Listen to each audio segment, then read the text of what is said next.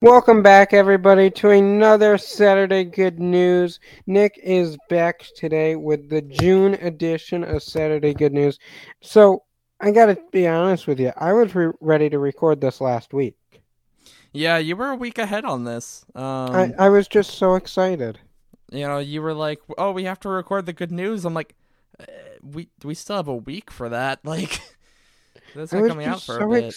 excited. You know, I don't blame you though. I you know, I say this all the time. I say it at nausea at this point, but I love these episodes. I love these stories. It's just such a nice way to kick off the month. hmm And uh, Started out on a good note. Yeah, exactly. And for this month's edition, I have five stories. I managed to find five to squeeze in here. Um, originally, we were just gonna have four, but then one more popped out at me that I just had to add in as like a the cherry on top. You know, as the icing on the cake. So Well, no offense, Nick, but stop your dilly dallying and get into these stories. All right, all right, all right, fine. Let's jump right in here. Story number one, and we might be getting the answer to peanut allergies. You know, it, it's so crazy to think about that, but it actually might be coming true. A research team in Australia has been working to find the answer to this and solve the answer to peanut allergies, and they might have found uh, a pretty darn good answer here. And Chris, as you may know, as we all may know, especially if we were in like high school and school recently in the past few years, peanut allergies are huge. Like it's unbelievable how common they are or how common they've like they really seem these days, but now they might be treatable as this team in Australia has taken a bit of a different approach from uh, what other teams have done in the past. A member of this research team had been saying that a lot of typical research teams working on you know these patterns and working on these allergies focus on genes themselves and like how uh, certain genes cause the allergy to occur rather than what this team is doing and taking a look at how these genes interact with one another uh, to kind of create these allergies and create the circumstances that cause these allergies. And this led them to a cell that's called Th2, which is essentially responsible for putting out the signals that in the end cause allergies when a certain substance enters the body. Well, through this immunotherapy treatment Mhm. that they have, many many people with these peanut allergies have gone into remission and that Th2 cell shuts down, meaning that when you know a peanut product or a peanut itself enters the body, the Th2 cell doesn't send out those signals. So the allergy is effectively gone. Just gone. And at this point in the research, it is proven to be about 60 to 70% effective, and that could increase as studies go on. So, something that has become so common and so like seemingly untreatable over the years could actually have maybe not a you know foolproof cure but a pretty darn good chance of one That's that's really cool and kind of interesting. Um, the science behind it and all that. That's actually really cool. the fact that you know they they're making this breakthrough because how many times back in school did we see you know peanut free tables and like see how people with these allergies had to be so careful um because some of them could get real severe you know they get even close to peanut butter and it's you know it can get really bad really quick and so the fact that they are seemingly so close to finding an answer to this is amazing Right, yeah. What do you got for your second story? All right, story number two for this morning is truly just remarkable and almost unbelievable, to be honest. These two sisters didn't even know that the other existed for 45 years. And then when they finally met, they found out that they had so much in common, it was almost scary. So, Michelle and Trish both grew up in the city of Las Vegas. They had the same father but different mothers. Michelle ended up in foster care while Trish grew up with her father and her birth mother. And Many years later, Michelle decided that she wanted to figure out where she came from. So she signed up for, you know, ancestry.com and did one of the DNA tests. And soon after, she actually got a message from Trish asking to meet for coffee. And they said that as soon as they met, that sisterly connection was there. They just knew. It you know, helped that immediately they saw the resemblance. They both looked very similar, same hair color, same eye color, you know, same, you know, very similar looks across the board. And as they got talking, they found out that the amount of things they had in common, like I said before, just scary. You know, they were both still living in the city of Las Vegas. Their sons went to the same school and graduated on the same day. They were actually at the same graduation ceremony. These two sisters from different areas, you know, they have videos from different angles, and they had no idea that the other existed. And Talk about right small there. world. Insane. And even beyond that, even beyond these similarities, they were in the same job field. They were both in real estate. Michelle had been in the in the business for a long time. She had actually become a bit of a legend in the area as she'd been working in the field for 25 years. Trish was just working on getting her certification, but they were they were in the same job field and they have actually teamed up since then and launched their own real estate business together trish got her certification and uh, they've been working together ever since and last year alone they gathered up over $12 million in sales. This is holy crap. DNA testing is powerful and even maybe a moneymaker.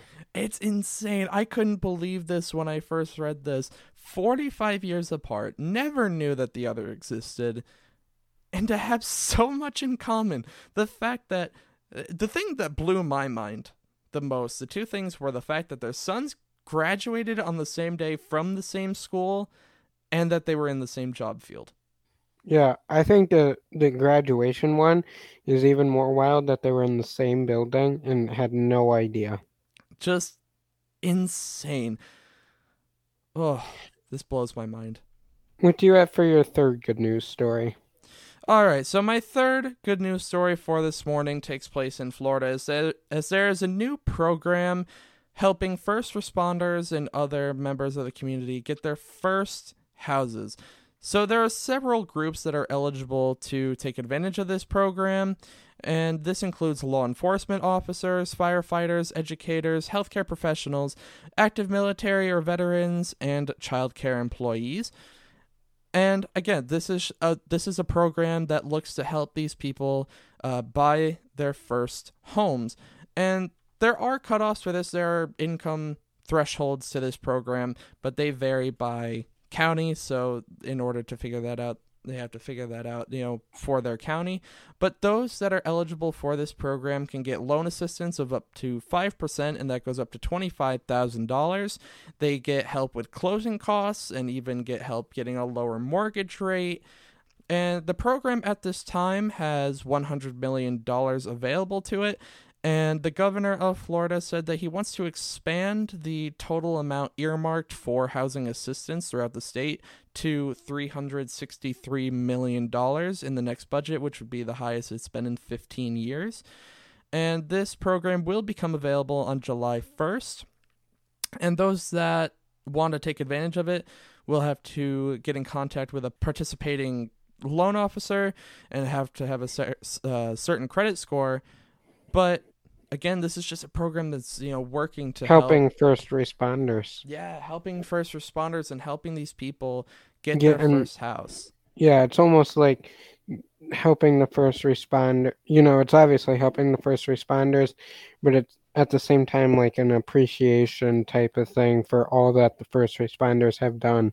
Yeah, and you know, this goes to so many different sectors because you know it goes to teachers it goes to firefighters active military and you know more and more and more. And it's crazy because you read some of the quotes from some of the people that will be eligible for this program and who will be helped by this program and they're just you know so thankful and so amazed because they're like you know a first house for them feels so far away.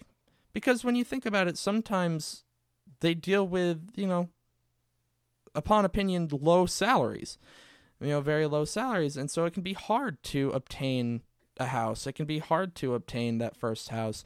And so the fact that they're getting this assistance, the fact that they're getting this appreciation and this help, truly wonderful. I agree 100%. What do you got for your fourth good news story?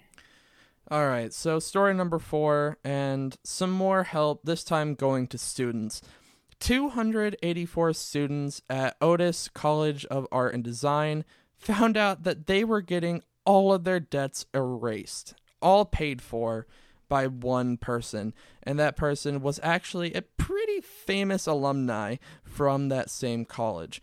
So, like I said, the students that were graduating from this class uh, this year in the spring found out that they were getting all of their debts paid for. And it was found out during the graduation ceremony that the payment came from Snapchat founder Evan Spiegel, who had gone to the college previously and graduated from that college previously.